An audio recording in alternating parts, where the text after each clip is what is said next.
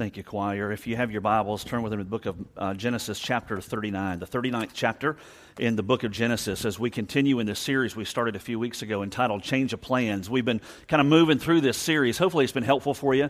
I know in the summertime you, you sometimes get a little bit scattered to some degree because you're traveling and you know vacations and those kind of things. But we started this series entitled Change of Plans a, uh, a few weeks ago, right towards the end of spring, the beginning of summer. And uh, so I hope it's been a challenge for you. We're going to continue that uh, this morning as we look at another message in this series. A change of plans is something that all of us can relate to. It's something that I think resonates with a lot of us because we all know what it's like to have our plans set and kind of bank on something, and then to see those plans really out of the blue uh, somehow get changed, sometimes out of our control, sometimes because we have to make a change. But changes of plans are not always easy, you know, whether it's in the financial area of our lives where, you know, we, we thought we had money saved up for something, and then, you know, an, an event came up that we weren't expecting, and then we had to use that saved money for something else. Plans change you know, whether we expected retirement to come earlier and now it doesn't because of financial issues.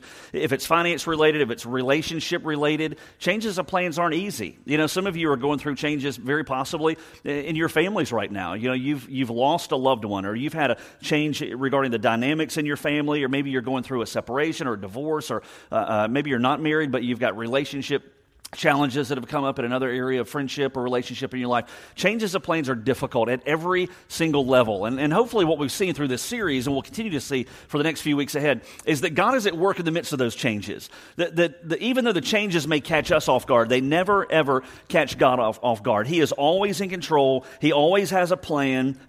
even when ours change, His doesn't. And He still has the ability and He has all the power to accomplish His overarching purpose for our lives. And many times, what we've seen in the series from Scripture is that many times it's the very change of plans that becomes his tool, right? That he uses to accomplish his overarching purpose for our lives. And so hopefully as we walk through this series, you're going to be able to see that when we face, when you ch- face a change of plans in your life, that many times it's a, it's a window that God wants to use, you know, for you to see him and for you to see his will maybe more clearly than you did before that change came. So, whenever we go through changes, I think it's helpful for us to ask ourselves some questions. Number one, if you're a believer already and you go through a change of plans, ask yourself, God, how, can, how are you using this to mold and shape me into the image of Christ? You know, if, your if your financial plans change, if you're going through issues in your uh, marriage or in, your, in a relationship, if things change in your workplace, in your career, something related to your job, regardless of a change of plans, I think the, the best first question we can ask as believers is God, how are you wanting to use this to mold and shape me into the image of Christ? What is it in my life that you're wanting to whittle away that doesn't look like Christ so that I can reflect you more clearly, so that I can know you more deeply, and so that I can have a more fulfilled life? Because when I look like Christ, my life is going to be more fulfilled. So how are you molding and shaping me? Another question we can ask when our plans change is God, how are you wanting to possibly give direction to me through this change? You know, you've closed the door here, okay? You, you, you've, you've changed these plans or allowed them to change. Where is it you're trying to direct me? Where are you trying to get me to so that I can serve you more deeply or so that I can know you better? You know, what is it that you're doing regarding direction in my life? And then obviously, I think one great question we can ask ourselves especially if you know you've never given your life to Christ, is Lord, are you allowing these changes to come to show me that I need a Savior, that I'm not in control, that I, I can't handle life on this side, much less when I stand before you, uh, you know, in eternity, I'm not going to be ready. So maybe the change of plans is, God, do I need you as, a, as, a, as my Savior? Do I need to give my life to Christ? Well, this morning we're going to kind of build on all those things, and we're going to look at a message simply entitled Change of Plans, Timing.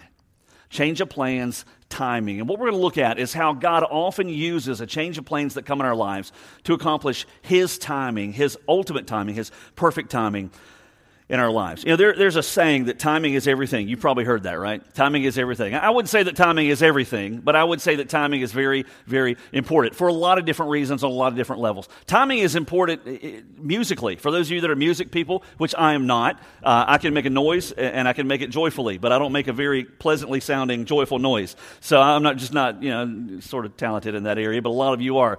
If those of you that know music, you understand timing is very important. You know, it's important musically, it's, it's important instrumentally. You know, what you've experienced up here this morning, uh, beyond the worship, if you look at it just in regards to the music, is a simple demonstration that timing is incredibly important.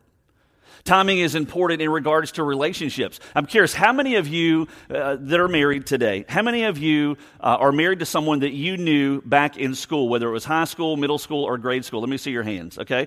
We had more hands than I expected in the first service and kind of the same today. A lot of you that knew each other. Now, let me ask you something. How many of you got married, say, in, in middle school or earlier? Let me see your hands. Okay? None, I don't think. One just kind of like wiped their, their eye. That almost made me nervous there for a second. So uh, that would have been highly illegal, much less a little awkward up here for me. So there's a reason, even though you're married to someone, right, that you've known for a long time, maybe elementary or middle school or high school, there's a reason you didn't marry them back then, right? that would have been kind of a train wreck. There was a reason, and it's because it was all about timing. Now, you may have known, you know, you were a senior in high school, you may have known this is who I'm going to marry. And that's great. However, you weren't ready for that back then. There were some things still that had to happen. There were some things internally that had to happen. There were things logistically that had to happen for you to be ready for that level of a relationship. And it was all about timing. Timing is always important in relationships. Timing is important in business. You know, some of you are business owners, you, are managers, or you have responsibilities in the workplace, and you understand that timing is very important. Every year, uh, not every year, but just about every year, our family goes to Atlanta to see the Braves play. Now, we didn't go last year because it just didn't work out, and they were, they were really not that good last year. And we haven't gone this year because they are horrible this year. And so we haven't gone, I haven't plunked down the money to do that. But when we go to the Braves game, some of you that have been to Turner Field, you know this. When you're inside the stadium, I mean, it's expensive in there, right? You think you got your tickets and you're all done. No, no, no, no, no. Right? You want a hot dog, it's going to cost you your youngest, you know you're going to get that. I've got I've got like a hot dog and a coke on layaway for the next game that I go. I'm going to pay it off and then I'm going to get it. Uh, that was a weak joke, but I thought it'd go better than that.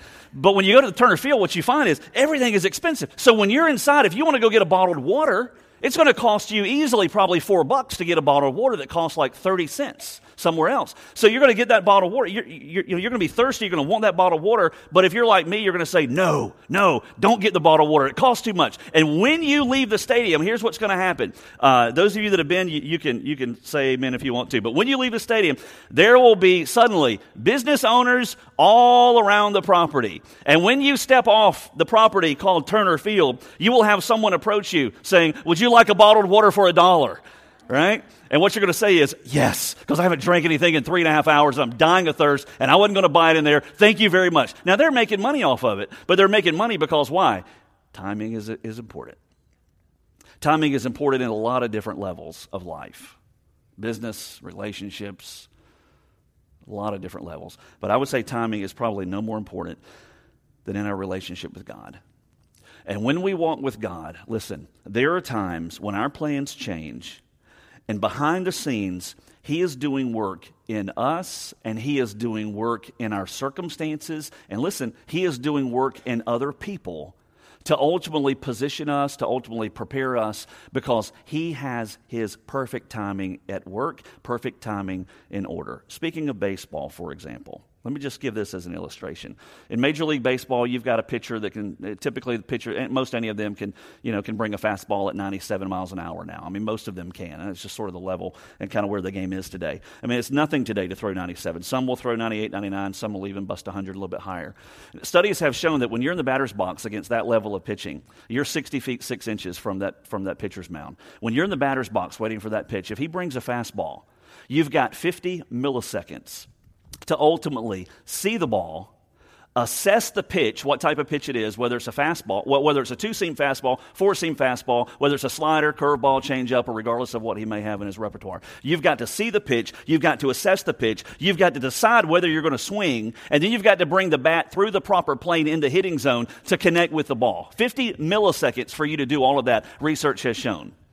You've only got a small window to see, to decide, and then to enact what it is that you want to do. And if you're seven milliseconds off either direction, if you're seven milliseconds early, you're going to foul it off this direction. If you're seven milliseconds late, you're going to foul it off that direction. You've got such a small window to decide what it is that you're going to do to accomplish everything that needs to be done. Everything has to be in place. And yet, still today, you would think that is totally impossible to accomplish that. And yet, you've got guys from time to time that will reach the 3,000 hit plateau in their career. You got guys like Pete Rose years ago, right? With all the baggage of his story, who still put that ball in play and reached base safely over 4,200 times.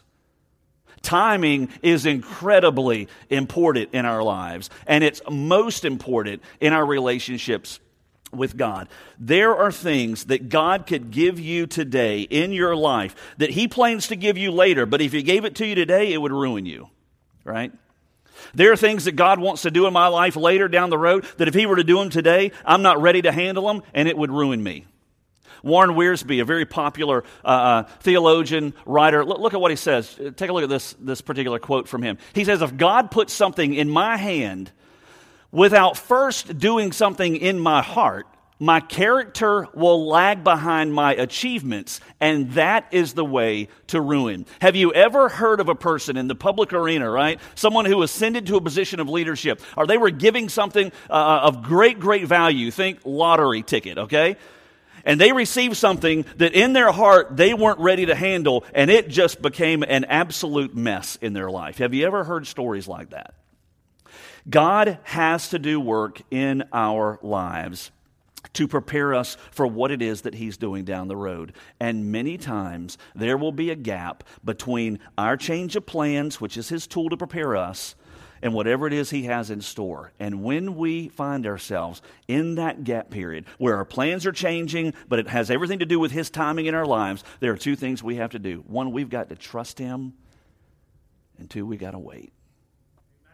We have to trust that He is in control, that He is at work. There are some of you today, I'd be willing to say in a group this size, there are some of you today that are going through a change of plans in your life, and it has thrown you off center. You are confused, you are hurting, you are aggravated, you're maybe mad at God, you're fighting with everybody who tries to encourage you. Your plans have changed, you didn't see this coming, and you're just upset, and you're, you know, it's just not good for you right now.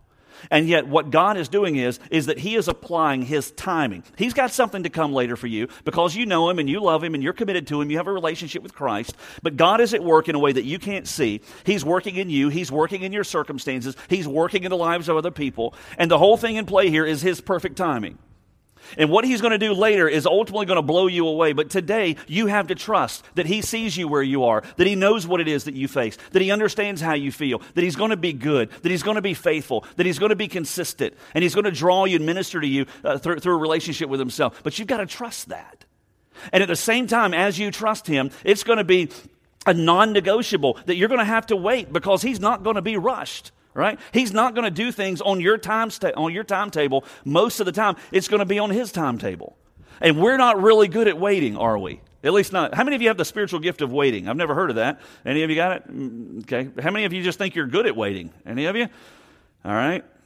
Because if you raise your hand, I'm going until three o'clock today preaching. So we're going to see see if you, you can you can match that. Okay. We're not really good at waiting. Some of you today will leave in half an hour from here, we'll be done. You'll go out in the parking lot, and you're going to be sitting there waiting to take a left turn onto Johnny Mercer or Penn Waller, and you're going to get aggravated because there's like six cars, right, that won't let you make your left turn. You ever done that? Living on the island, we get really spoiled, don't we? You know, man, this traffic's terrible. I had to wait for seven cars before I could turn left. Know, forgetting what life is like in Charlotte and in Atlanta and in Jacksonville and all these other cities, right? Because we're not good at waiting. We're just not good at it. You got a Keurig coffee maker? Any of you got those Keurigs? You ever get mad at it? Yeah? Come on! Ah, I want coffee. It's taking like a minute and a half. What's going on here? You go to McDonald's or some fast food place, you know, it's taking six minutes. You're about ready to like fire the. You're already filling out the comment card. This place is just terrible. I had to wait seven minutes for my fast food. You know, we're not good at waiting. And yet, God is not fazed a bit he is just not, you know, he's just not fazed a bit because his primary objective is not to make our life easier. It's not to make us more comfortable. Yes, he does care about those kinds of things. But man, God is in heart business. He's in heart work. And He is wanting to do work in you and work in me. And many times it's a change of plans that He orchestrates, that He allows in order to accomplish that. So, a simple little takeaway this morning before we jump in a little further into God's Word is that plans may change for you, very possibly. Your, cha- your plans may change in order to allow for God's timing in your life. There's a passage of Scripture we're going to look into a Bible story in just a second in Genesis chapter 39. But there, there's a really, really, I think, interesting passage of Scripture that we read of in the book of Psalms, chapter 25. Take a look at what this says. Psalm chapter 25. It has a little bit to do with waiting on the Lord. It says, To you, O Lord, the psalmist writes, I lift up my soul. Uh, let me just pause there for a second. If we're willing as Christians to entrust our very eternities to the Lord, right? Meaning we have surrendered our lives to Christ. We've placed our faith in Jesus. And God, I am banking on this that your word is true, that when I give my life to Christ, that you're going to secure me and keep me for all of eternity. If we're willing to place that level of trust in God, right, our eternities, our souls, uh, if we're willing to place that level of, of trust in Him, why are we not willing to just trust Him while we wait upon Him? The psalmist says, To you I lift up my soul. O my God, in you I trust. Do not let me be ashamed. Do not let my enemies exult over me. Indeed, none of those who wait for you will be ashamed. Those who deal treacherously without cause will be ashamed. The psalmist is saying here, God, that you are worthy of my trust. You are worthy of my wait. And as I wait for you, you're going to come through for me. You're going to deliver me. You're going to take care of me. Yeah, that, that, is, that is real hope for those maybe who are here today who are wondering God, why have plans changed in regards to my work? You know, I thought this was going to be the case, and now it's not. This has just changed. I didn't see it coming. When are you ever going to put me in a place where I can provide for my family? God says, Trust me and wait upon me because I'm at work for your good. God, when are you ever going to change my spouse? You know, I got married thinking they were this way, and now they're a different way. When, when, this is not what I saw coming. When are you going to just make things better? God says, You got to trust me and you got to wait on me because hard work sometimes takes time. The psalmist says, I have entrusted my soul to you, and I am willing to trust you with every detail of my life as I wait upon you. And those two ingredients are going to be so important when we understand that sometimes God allows a change of plans to allow for his perfect timing in our lives. I remember when I finished seminary, I had been in ministry already for six years. Um, had served locally on a uh, served um, on a local church level. I felt like the Lord led me off to seminary, and I went. You know, I obeyed and I went. I thought it was going to be three years about two weeks into my first semester. You know, my, my plan was get up there, knock this thing out, get the master's, be done, step into the next position God has in, in store for me. And uh, two weeks into my very first semester, uh, I realized as I was drowning, you know, I'm never going to get this done in three years. And so I dropped a class, expanded the timeline, and it was now a four year endeavor, which ultimately, it, you know, that, that's what it took to get done with seminary. So I finished seminary and uh, I came here back to Savannah. Susan and I were dating at the time. And, uh, you know, you don't, in ministry, you don't just sort of like show up on a doorstep and say, hey, I'm here reporting for duty. You know, where do I go for work? You don't do that. You know, you, you just have to let God work and God has to work his plan. And so I was praying, I was waiting on God to put me somewhere. I was attending here. I joined here at this church. Um, it was a great church at the time, but really, honestly, Susie was a member here and, and I was with her. So um, that was why I joined. That was another lousy joke that really drew no, no, no attention. And so I was waiting on God, and yet while I was waiting, I was working here locally. I was working in a department store in the stock room. Now, you talk about chaos. You go to that stock room for about three years after I finished that job, and you'll see chaos because I was not good at what I did. And I'd be in the back of that stock room. I'd be unstuffing Nikes, right? Taking the stuffing out of shoes, turning them over, writing the price on, the, on, that, on that shoe, putting it back down. And there were days back there in that stock room, I'm thinking, what, on the world is, what in the world is going on? You know, I have done ministry for six years. I am locked and loaded, ready to go. I've got my master's behind me. I've done seminary. I am ready to go. And 17 months would pass before I would step into a ministry position. You think I didn't have questions during that time? You didn't think I questioned whether or not I was ready, what was wrong with me, what in the world was God up to? But 17 months would pass. God would ultimately put me here. That was 14 years ago. And listen, I look back and I thank God today for what He did during that 17 months of waiting. Because there were things that God did where He had to orchestrate circumstances, He had to do work in my heart that would not have happened. I would not have been ready for what He had in store for me had He plugged me right in the moment I thought I was ready. God had to apply His perfect timing. And when we go through that experience of waiting on God, we have to trust Him and we have to wait patiently and we have to apply this lost art of perseverance because God doesn't work on our timetable, He only works on His own. Genesis chapter 39 is the story of a man named Joseph. Joseph is one of the heroes of the Old Testament. We pick up his story actually earlier in the book of Genesis, chapter 37. We begin to learn a little bit about Joseph there in Genesis 37 and 38. We begin to find that Joseph was the son of Jacob. Comes from a pretty rich family heritage Abraham, Isaac, Jacob. Joseph would be the favored son of Jacob to the point to where his older brothers despised him because of that. There was one point we read of in Scripture where Joseph's father would give him this multicolored coat. Uh, and this multicolored coat was a show of favor, a show of favoritism, really. Joseph would be given this, and his older brothers would even hate them all the more. As a result of their hatred, there would come a point when Joseph, the Bible tells us, was 17 years old, and he would have a couple of visions that God had given him. In the Old Testament, we read fairly regularly of people having visions and dreams, and that being God's way of, of speaking into their lives. Today, you don't hear about that as much because we have the Holy Spirit who lives within us as Christians. But God would speak into Joseph's life. He would give him a couple of visions. And in those visions, he would communicate to Joseph that the day would come when Joseph would reign over many including his own family, including his own brothers that hated him. Well, Joseph, as a 17 year old, shares this information with his brothers, and again, they hated him even more. Their decision would be to ultimately take him captive. They would strip off this multicolored coat that the father had given to him. They would dip it in animal's blood, and they would pass him off as dead. They would take that coat to their father, and they would say, say to him that a wild animal had attacked your beloved Joseph and has, has killed him. This is all that's left of him is this coat. In reality, however, they would have taken Joseph after stripping him of his coat, they would cast him down into a deep pit. And a traveling band, the Bible describes them as Ishmaelites, would travel through on their way to Egypt. And it would be his brothers that would sell Joseph off into slavery to that traveling band of Ishmaelites. We pick up that story in Genesis chapter 39. Notice what it says here, the first couple of verses. It says that Joseph had been taken down to Egypt. This was by this traveling band of Ishmaelites. And Potiphar, an Egyptian officer of Pharaoh, the captain of the bodyguard, bought him from the Ishmaelites who had taken him down there. The Lord was with Joseph and so he became a successful man, and he was in the house of his master, the Egyptian. And so God is orchestrating, this is after Joseph's visions, right, that one day he would rule. He orchestrates getting Joseph into the household of the Pharaoh's chief bodyguard.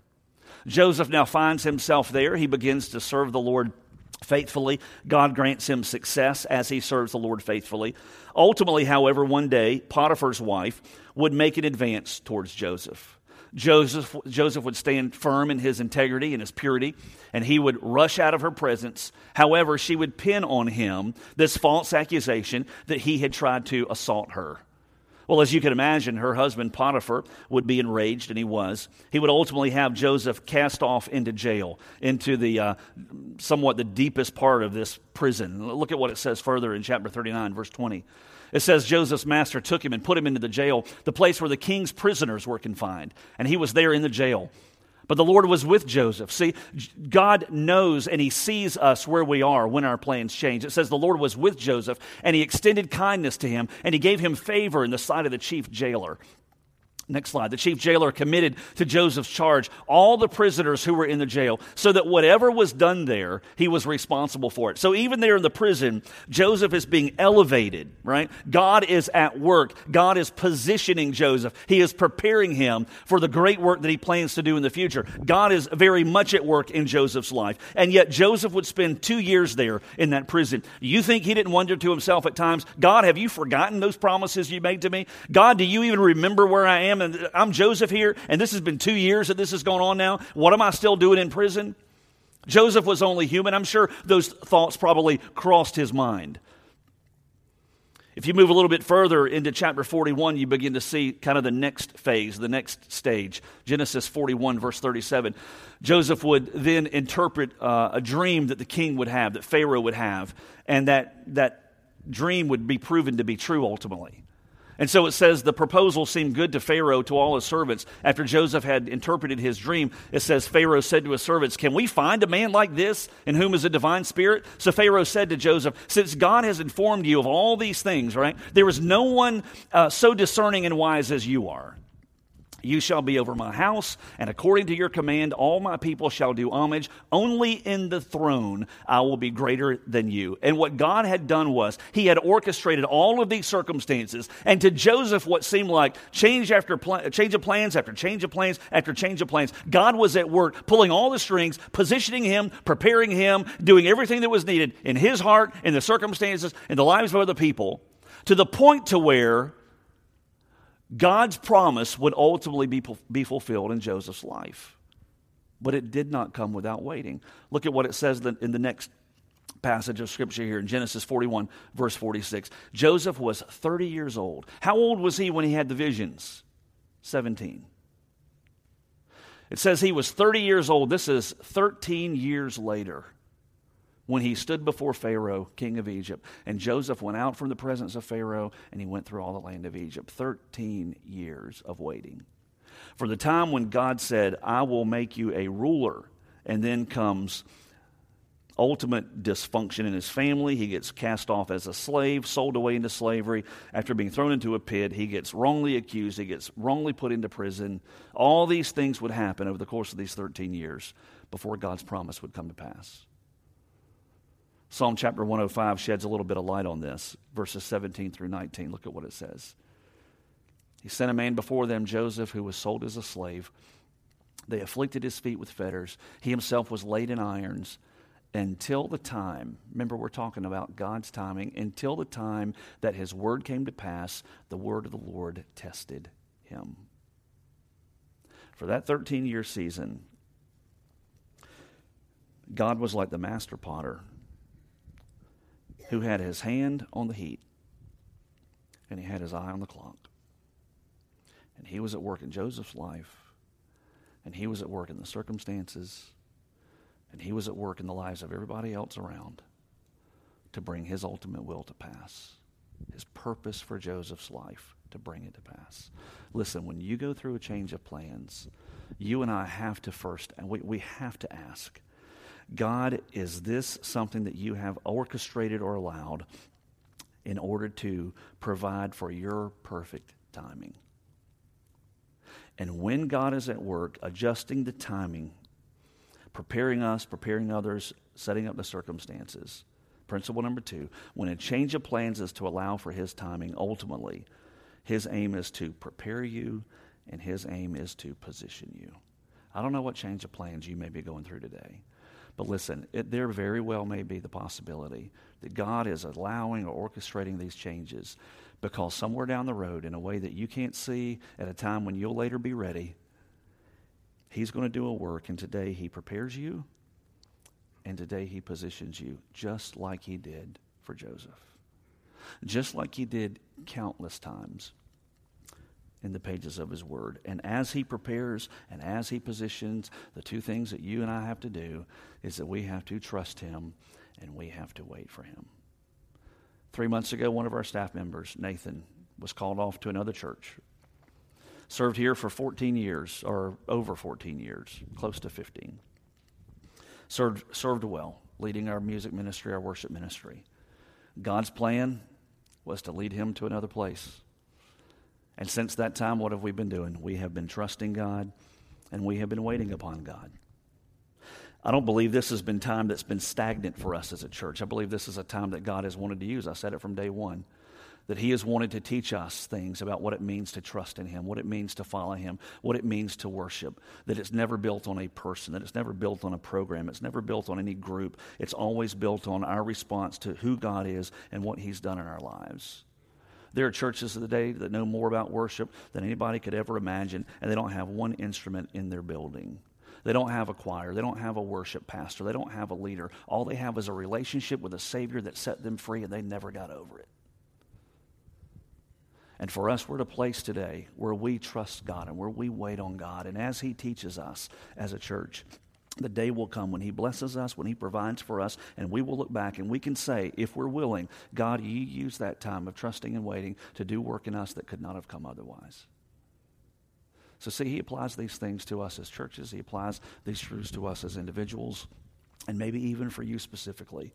The change of plans that you have faced it's because He is preparing you and because He's positioning you for what He wants to do.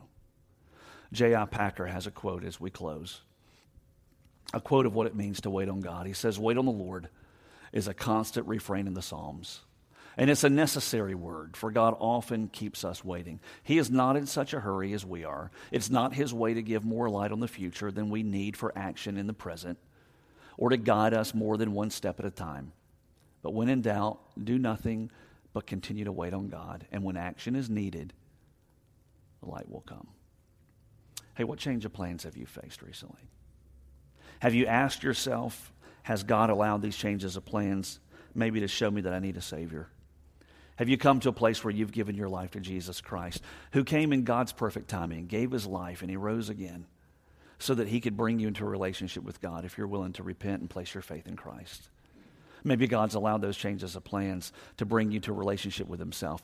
Or maybe for you as a Christian, God is wanting to shape you and mold you, and the change of plans is His tool. Maybe God's wanting to direct you to something that He has coming. Or maybe even for now, the call is not to know the future, it's just to trust Him and to wait to worship Him where you are, to let Him mold you and shape you and develop you and your character and your integrity, and to put everything in place outside of your control so that one day you'll look back and your testimony will be, What an amazingly good God I've served, who even uses my change of plans to accomplish His purpose in my life. Let's pray. God, in this room today, our stories and Lord, every story is different. Probably every seat that's occupied by a person this morning could tell a story of how they've experienced a change of plans that they didn't see coming. For some of them, their story takes on a very difficult tone because it was in their change of plans that they became bitter and they became angry. Maybe for some of them, it was in their change of plans that they somewhat gave up on you or they began to kind of live life on their own terms, not on your terms anymore. But Lord, also in this room are people that have been through changes of plans, and it was those changes that you used as a window to reveal yourself and to show them your will.